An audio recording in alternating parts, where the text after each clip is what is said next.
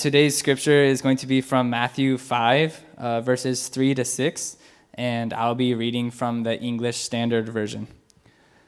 Blessed are the poor in spirit, for theirs is the kingdom of heaven. Blessed are those who mourn, for they shall be comforted. Blessed are the meek, for they shall inherit the earth. Blessed are those who hunger and thirst for righteousness, for they shall be satisfied. This is the word of God. Thank you, Tanner. All right, good afternoon, everyone. My name is John. I'm one of the pastors here, associate pastor. So, we are continuing in the series of the Beatitudes. And today, uh, Tanner uh, read the passage for us, verses 3 to 6. Now, two weeks ago, Pastor Sangmin, he launched us into the series. Um, and just some of the, little, at least just a little bit of context, we're, we're starting with the Beatitudes. Now, the Beatitudes are the section that begins what is known as the Sermon on the Mount. This is one of Jesus' significant teachings. And Pastor Sangmin, he gave us some of the, the background, the timing, uh, the, the, the location, uh, you know, during Jesus' ministry. And, and we were encouraged to meditate over the Beatitudes. We were actually encouraged to, to memorize the Beatitudes, so we're not going to show it up here, and we're going to try. I think we can do it. I think we can memorize it. Uh, so I'm going to prompt us. I'll, I'll say the first part, and then you see if you can remember the second part. All right? Blessed are the poor in spirit, for theirs is the kingdom of heaven. Blessed are those who mourn, for they shall be comforted.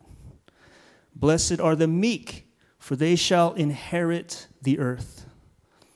Blessed are those who hunger and thirst for righteousness, for they shall be satisfied.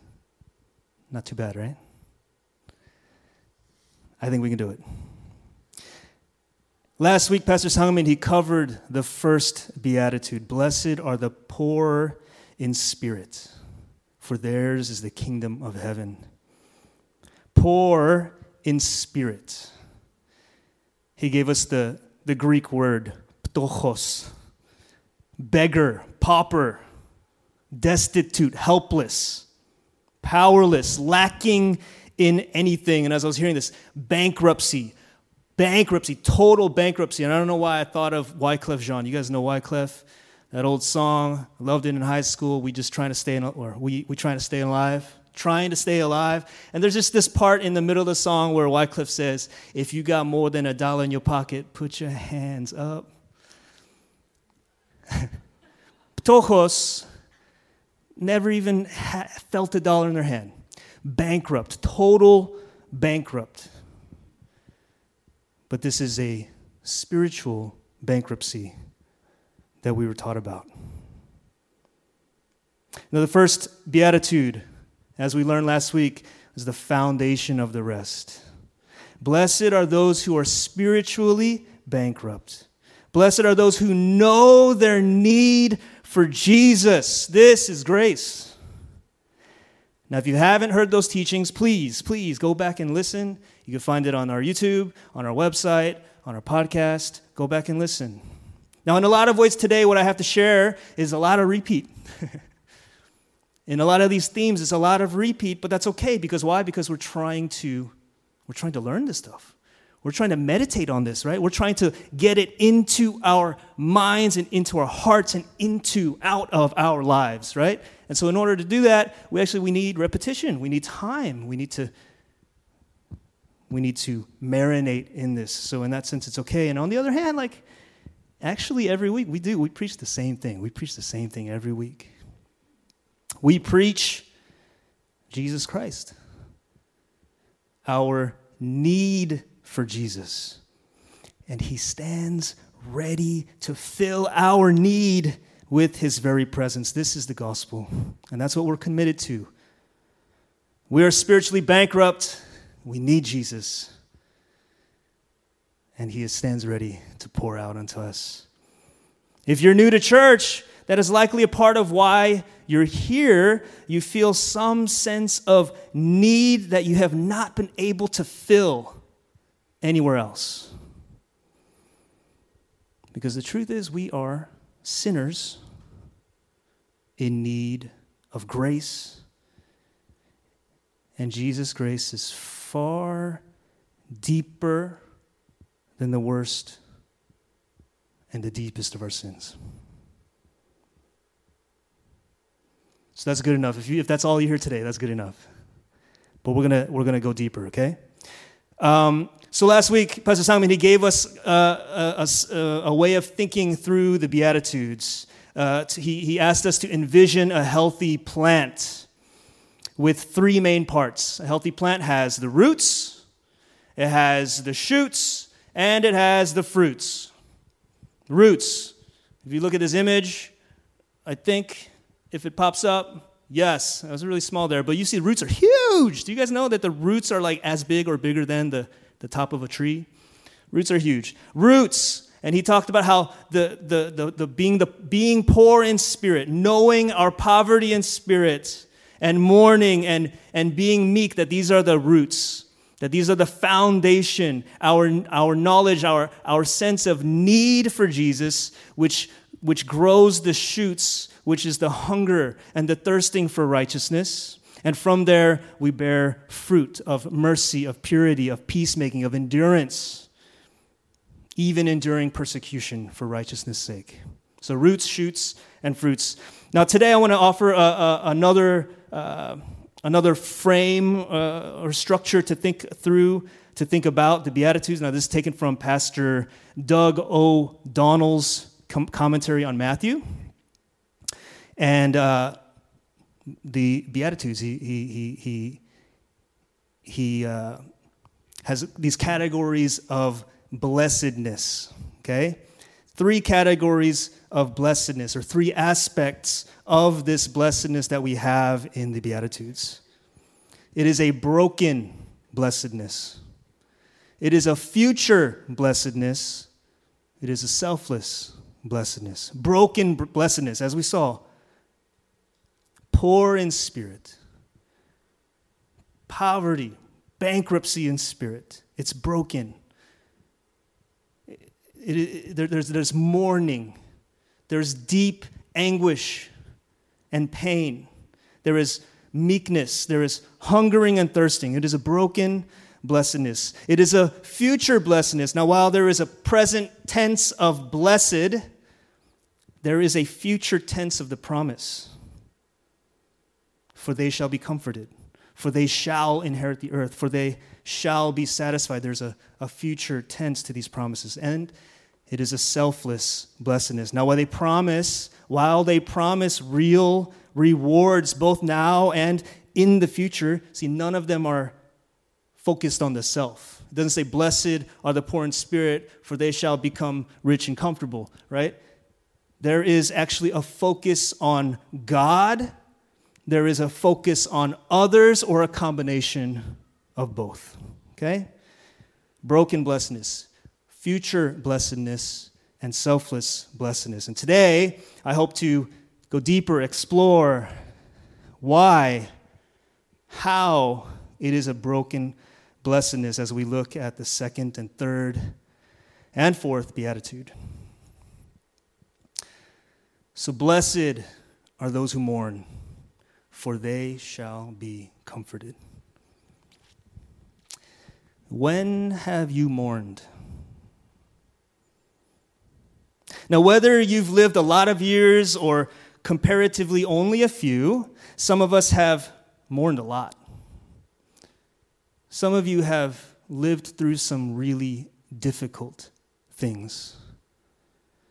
Now, others of us, you know, we've had some hard times, but some of us haven't really experienced the level of mourning that others of us have. And it's not, not a competition. Just, just saying, just for us to think about. When have you mourned? In the Greek, pentheo, it has that sense to grieve, to wail. Have you ever, have you ever had such deep anguish that you, you couldn't stop but wail? to lament. This is a word that we don't really use really outside of the church, I feel like. But this is not just complaining, okay? It's not just complaining. It's not blessed are those who complain. It is not complaining, but to lament. It has that sense of you know, not just complaining to people around you, not just complaining into the universe, but actually bringing these things, this anguish and this pain and this sorrow before God. There is much in our world to mourn.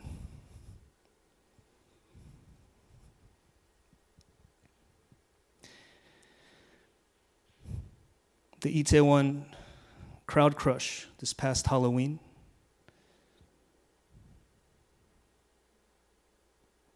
Maybe you haven't thought about it in a while.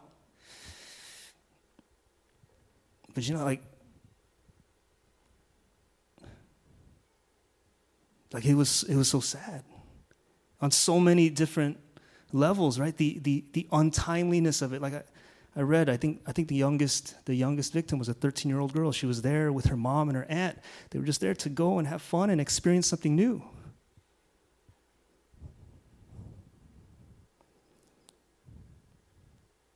You know, you think about like all of them were, were, were young people, loved ones, vibrantly living out their lives, and they're gone. And I know that that affected some of you very deeply here. I know that I've talked to at least a couple people where this, this thing has like rocked your world and made it really difficult to see, man, how is God good? And this kind of stuff happens.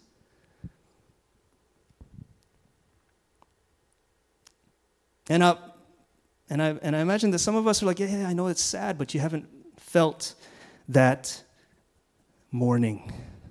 Maybe because you're just distant from it. Maybe you, ha- you didn't know anybody that was directly involved. But if you went to the vigil that was set up in Itaewon, you know, if you, if you saw the handwritten post its, if you saw the photos of the people, and actually, if you saw a mother on her knees weeping, it becomes that much closer that you could feel that anguish. It says, Blessed are those who mourn, for they shall be comforted. There's much in our world to mourn. The, the invasion of Ukraine by Russia, an entire people, you know, living in fear of bombing and being overtaken and war and people on both sides dying.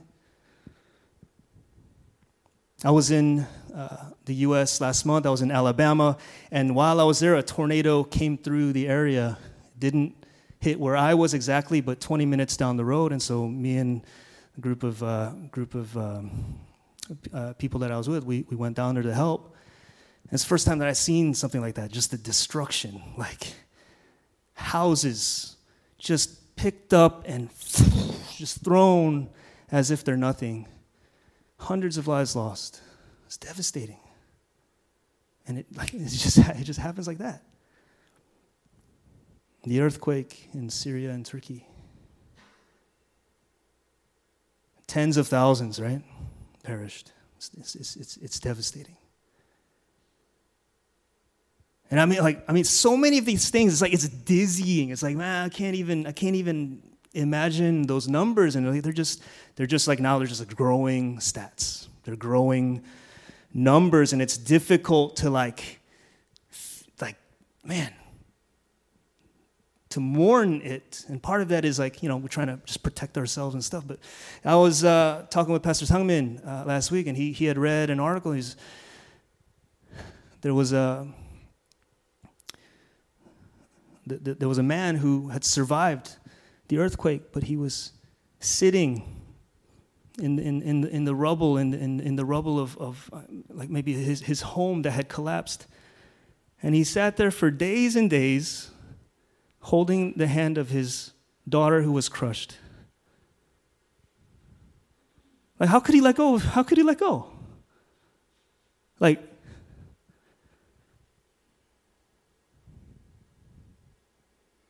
And suddenly that girl and her father were, you know, they're, they're not just a figure, like they're.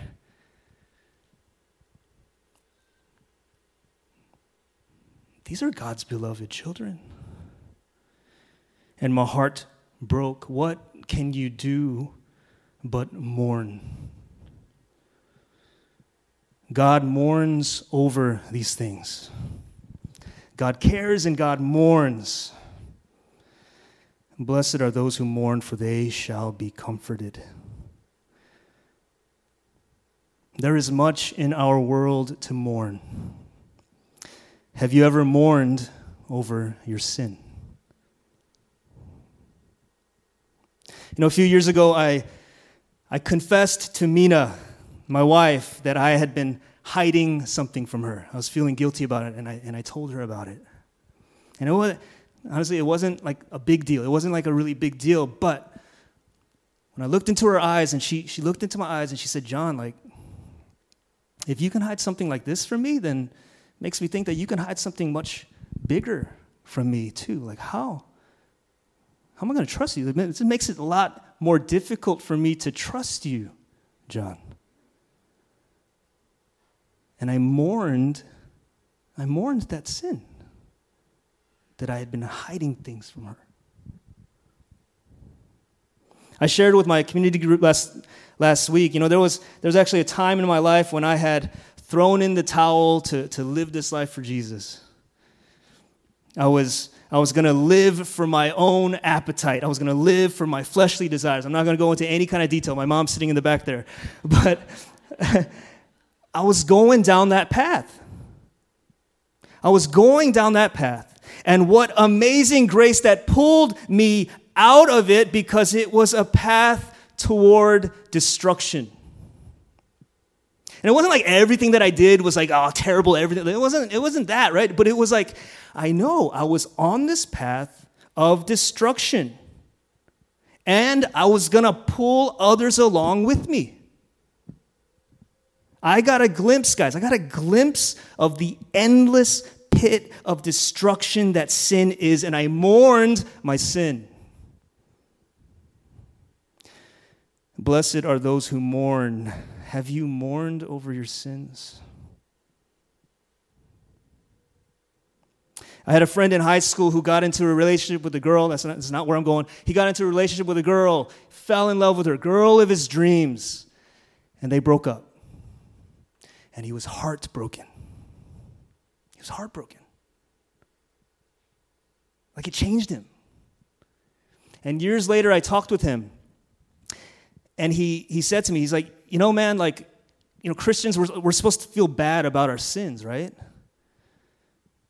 But I never felt as bad over my sins as I felt bad about that breakup. And then he left the faith. He walked away from Jesus.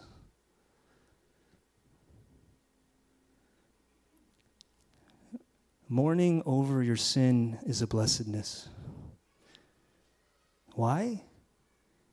Because only from that mourning there is a promised comfort. Jesus longs to forgive. He longs to forgive. He longs to cover. He loves to do it. He longs to clothe the poor in spirit and the mourning with comfort and his presence. See, our God, He does not love to punish. Despite what you might think when you read the Old Testament, He does not love to punish. What He longs for is to forgive the, the, the repentant. Even the worst of criminals, even the worst, even the most violent of criminals, like, I have to believe this. I have to believe this. Even the worst, most grotesque deeds I mean, you, you've likely read stories. I've read stories, people that are in prison, you know, that are, that are, that are in multiple life sentences, uh, life without parole kind of stuff, and, and they become born again Christians.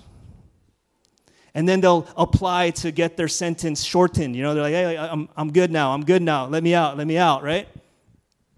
I'm like, man, I don't know. Like, to me, like a mark of that true repentance would be deep mourning of the sin, deep mourning of those actions, deep mourning of the pain that was caused by you know things that I did, right? It, like, to me, like it seems like man, like I would, I would know, like man, I'm in this prison, and I deserve this punishment. I deserve this punishment. I deserve to to to to fill to to to finish out this sentencing, and yet, blessed are those who mourn, for even them they shall be comforted. Because God does not love to punish, but he loves and longs to forgive. Like to me, it, it has to be true. It has to be true. Because, like I said, I got a glimpse into the pit of my capacity to sin.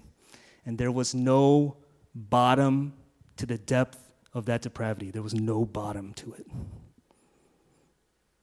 And then when I think, man, like, what if I was born to like unloving parents? What if I was like young, surrounded by violence and just abuse? Like, man, like, if if that was my life, like, I, what? Like, I'm, I'm no better. I'm I'm no better. I'm no better than the worst of like worst of the worst.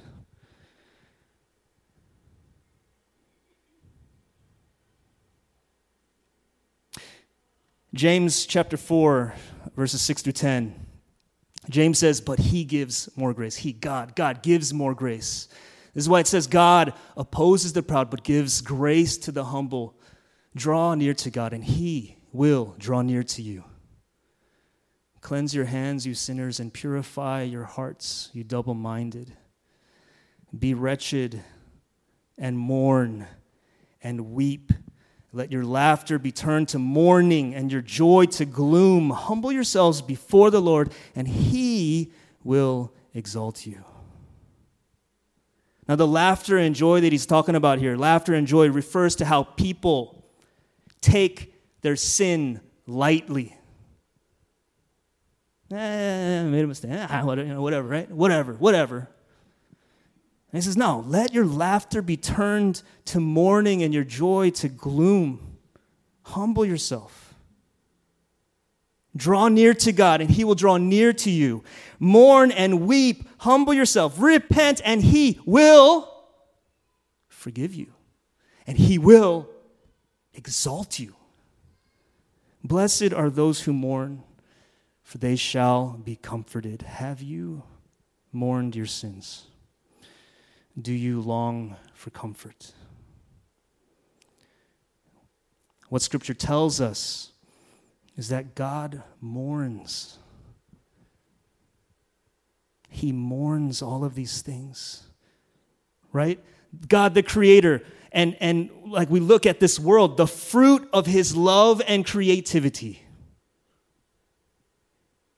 And humanity into which He put His very breath who then move in rebellion against him, bringing suspicion and jealousy and blame and every kind of abominable deed and death.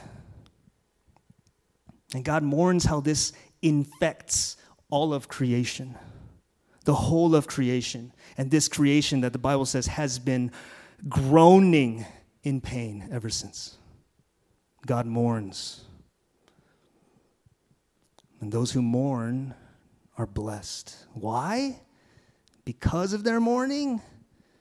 No, they're blessed because they shall be comforted. And we're going to move on. Blessed are the meek, for they shall inherit the earth. What is meekness? I remember hearing once, I think when I was in high school, that meekness is not weakness. Meekness is actually power restrained. True meekness is someone truly powerful, but who restrains that power out of humility or respect or love. And I think that that understanding of the word is actually it's, it's helpful. It's been helpful to me at times, but that, I, don't, I don't think that's necessarily what Jesus is talking about here because it is not primarily a disposition, it is not an attitude. In the Old Testament, the meek are those who rely wholly on God rather than their own strength to defend against injustice. The meek are the helpless. It's just a, it's just a fact of being. The meek are the helpless. And if we follow the logic that Pastor Sangmin gave to us last week, that Jesus, as he's teaching, as he's giving us these, these Beatitudes, that they are in a specific order. He, gave like an, an, analogy of like, I think, I think uh, like monkey monkey bars or rings or something like that. Like you can't get to ring three without first getting to two. Can't get to two without getting to one, right? So if, if we if we have it with that understanding, it's actually it's it's uh, gives a greater sense to who or what the meek are. The meek are those who, having lived in their poorness, their poverty, their bankruptcy of spirit, those who have having mourned their sins and loss and self destruction, who have tasted God's mercy and comfort of forgiveness. How do, they, how do those people go on living their lives? Do they go on living proud, triumphant, flippantly, brashly? All right, I said sorry. Now get me out of jail. I deserve to get out of jail. No, they would carry on their lives with thankfulness, with gratitude, with humility. In or out of prison, if we keep going, like talking about that in that sense. In or out of difficult situations, they would go on to live their lives with meekness. Blessed are the meek, for they shall inherit the earth. You probably heard saying, God helps those who help themselves, right? That's not what this says. God does not help those who help themselves. God gives grace to the humble. As Pastor Sangmin closed last week, he said, It is God. He makes the poor rich. He makes the weak strong. He makes the foolish wise. He makes the guilty righteous. And the meek, not the strong, not the triumphant, not the manipulative. I didn't say that. Not the manipulative, not the game winners, game changers. The meek shall inherit the earth.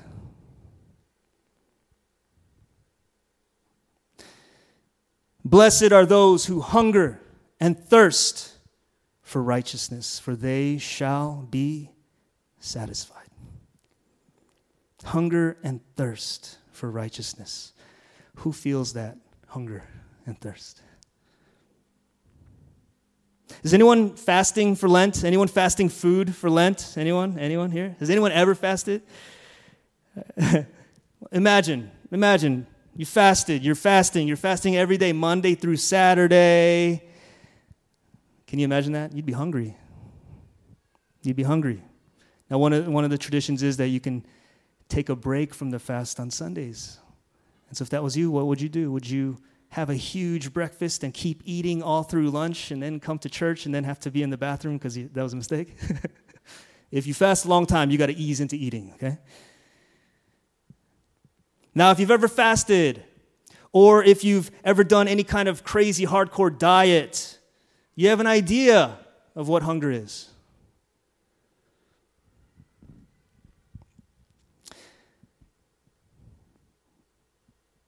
But please don't hear me trivialize this reality, but we know there are millions, millions of people today who are starving, right?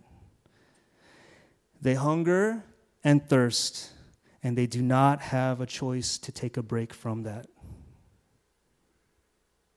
It's not a choice, it's not a sacrifice, it's not a spiritual discipline. They are in inescapable they are an inescapable starvation. Now this is much closer to the hunger and thirst Jesus is talking about here. But in Matthew chapter 5 verse 6, it is a hunger and thirst for righteousness an inescapable condition of starvation or dehydration, a longing, a need for righteousness. So we got to pause. What is righteousness? Now, the Greek word, dikaiosune, has two main possible uh, definitions or translations that, that I've seen, anyways, in church. Now, one is righteousness as in a right relationship with God. And the other sense of righteousness is righteous or moral, just living. Now, in either case, blessed are those who are in an inescapable starvation for righteousness. And similar to last week, the spiritual poverty, the spiritual bankruptcy, there's nothing, there's nothing we can do to gain either of these righteousness on our own. Additionally, these two concepts are not mutually exclusive because being in right relationship with God will, as fruit, as proof, if you will, come out in just righteous moral living. It has to. And on the flip side, just because people are trying to do good things and you know do humanitarian things, or whatever, whatever, whatever, if they are living in rebellion against God, guess what? It's not, it's not viewed as righteousness. It's not.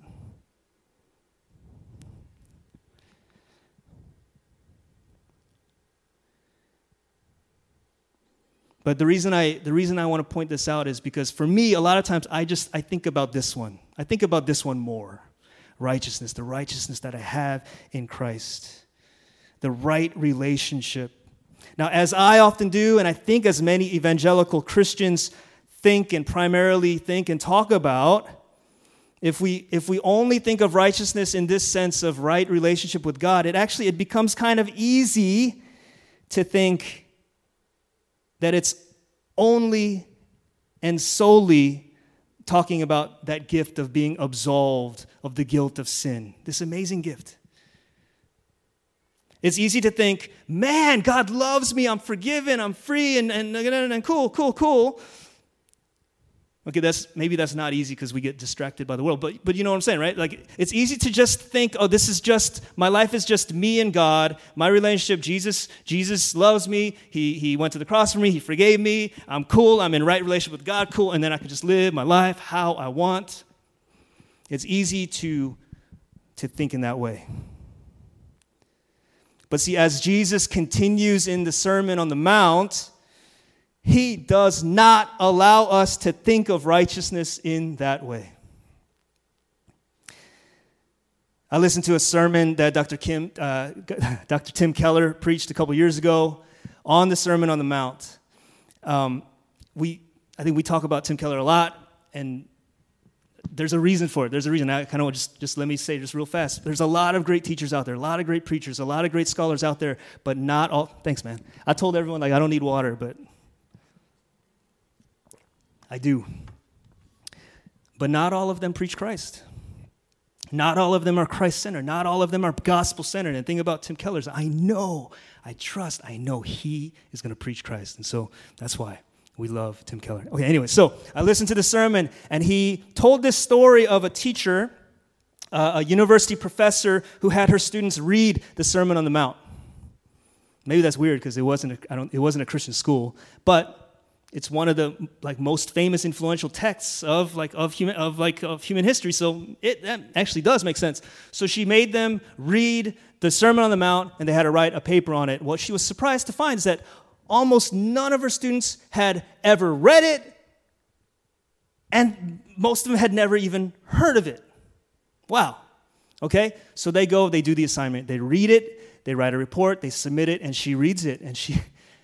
So many of them, like a majority of the papers that she read, said basically the same thing. They hated it. They hated it. They said things like, This is the most absurd and unhuman thing anyone has ever written. No one can live like this. No one is perfect. How can anyone even say this? Like, this doesn't make sense. This is stupid. Why did you make me read this? I hate this. This is how a lot of the papers were written. And she reflected on this, and she said something to the effect of, finally. These students, these, these people who have never been exposed to Jesus' teaching on the Sermon of the Mount, who have been uninfected by 2,000 years of haze that has softened his teachings to fit the palates of the modern Christian.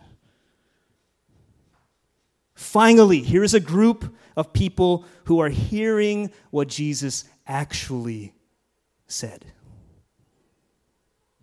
Jesus' description and demands of righteousness. What righteousness is, what it, what it is motivated by, how it is lived out, what it smells like, what it looks like, is, in fact, impossible. Right? Have you read it? The righteous demands of deeds, actions, thoughts, motives, heart. You've heard it said, You shall not murder. Okay, that's easy. Don't kill people. Well, if you're angry at someone, if you insult someone, if you roll your eyes at someone, if you ignore someone because you don't like them, guess what? You've just committed murder because you didn't honor them as God's beloved. That's what murder is. You've heard it said, do not commit adultery, but if you've just even looked at a picture of someone and lusted after him or her in your heart, you've committed adultery. Even the good things you do, Jesus says, hey, don't let your left hand know what your right hand is doing. If you do something good and, and you do it for attention or reputation or even just to make yourself feel validated as a person or as a Christian, like if you have these motives, then, well, that attention, that, that reputation, like that's your reward because it's not righteousness. What Jesus lays out, what he shows us, this righteousness, it is. It's impossible. It's terrifyingly impossible. And yet, I think he actually he actually is calling us to it. Jesus actually expects his followers to live in that way. Blessed are those who hunger and thirst for righteousness, because righteousness can only come from God. Righteousness can only come from God. Whether it's this one or that one, it can only come from God. If it's being in right relationship with God, there's nothing I can do myself to, to make myself right with God in my own strength, in my own effort. There's nothing that I can do. I need His grace and forgiveness. I need this free, undeserved gift. If it is this one, righteous living, man, I can't do it. By my strength, willpower, by my determination, I cannot do it. I fall. I'll fall into failure and do, do stupid things, do the wrong thing. And even if I do the right thing, I'm self-righteous starts creeping up. Like I can't, I can't do it. I need, I need I need this. I need this from God. Righteousness can only be gifted by the only one who has it. Who has it? God has it. It is heaven sent. And here's another important dimension that you may or may not have noticed. While it is a righteousness that is heaven sent as its source, it is earth centered as its goal. What does this mean? Frederick Bruner, scholar, says something like this In the Old Testament, any act of worship, anything, any act of worship, any practice of spiritual discipline that does not show itself in human righteousness or social justice toward people would bring prophetic wrath. Jesus' Sermon on the Mount speaks of personal and social righteousness. And while the Beatitudes have a very earth centered focus of real, real brokenness and need, the promise, the real comfort and promise is in the future. It's a future blessedness. What future? When Jesus returns. That last song that we sang, the hymn of the hymn of heaven. There will be a day, there will be a day when all will bow before him, when death will be no more. There will be a day, this future, when Jesus returns with the full kingdom of God and with his satisfyingly righteous judgments and vindication for the whole of his suffering world and church.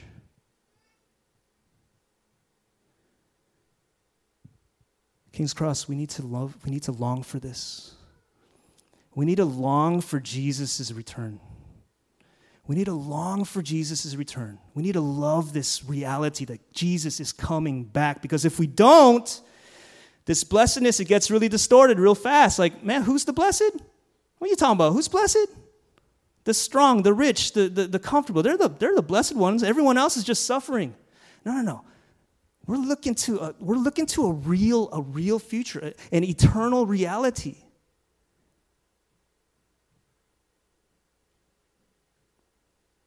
Now, the promises that come with Jesus, they shall be comforted. They shall inherit the earth. They shall be satisfied, for theirs is the kingdom of heaven.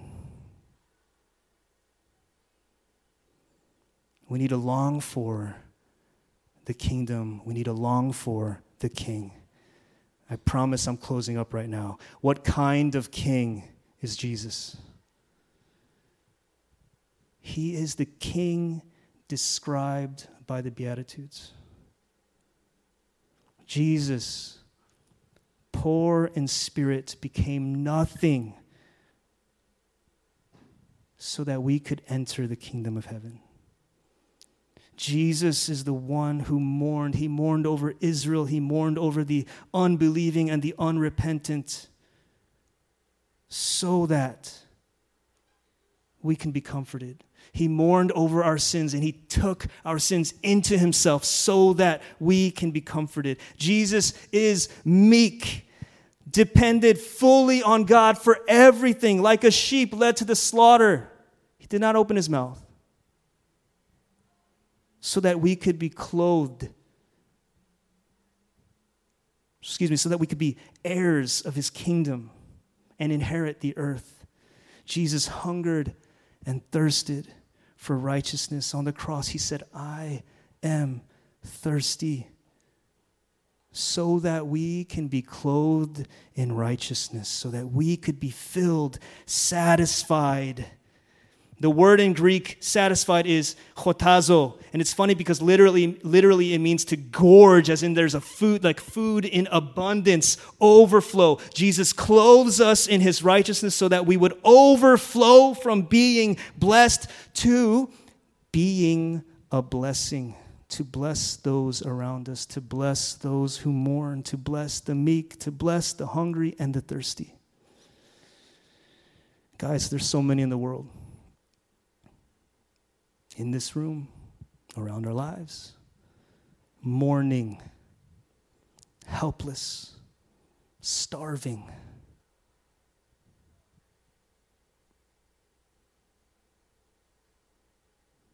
They need to see Jesus. They need to experience it. The broken blessedness, the selfless blessedness, the future blessedness. So, King's Cross, may we be filled and satisfied by our champion Jesus that we can be true blessings. Would you pray with me? God, we thank you. Jesus, we thank you. You are poor in spirit. You are the one who mourned. You are the meek. You are the one who hungered and thirsted for righteousness so that we could be with you, so that we could be made right, so that we could be empowered, so that we could be covered in righteousness, God, comforted. Heirs to your kingdom. Thank you, Jesus. Thank you for your love. May we long for you. May you stir a hunger and thirst for you, Jesus. In your name we pray. Amen.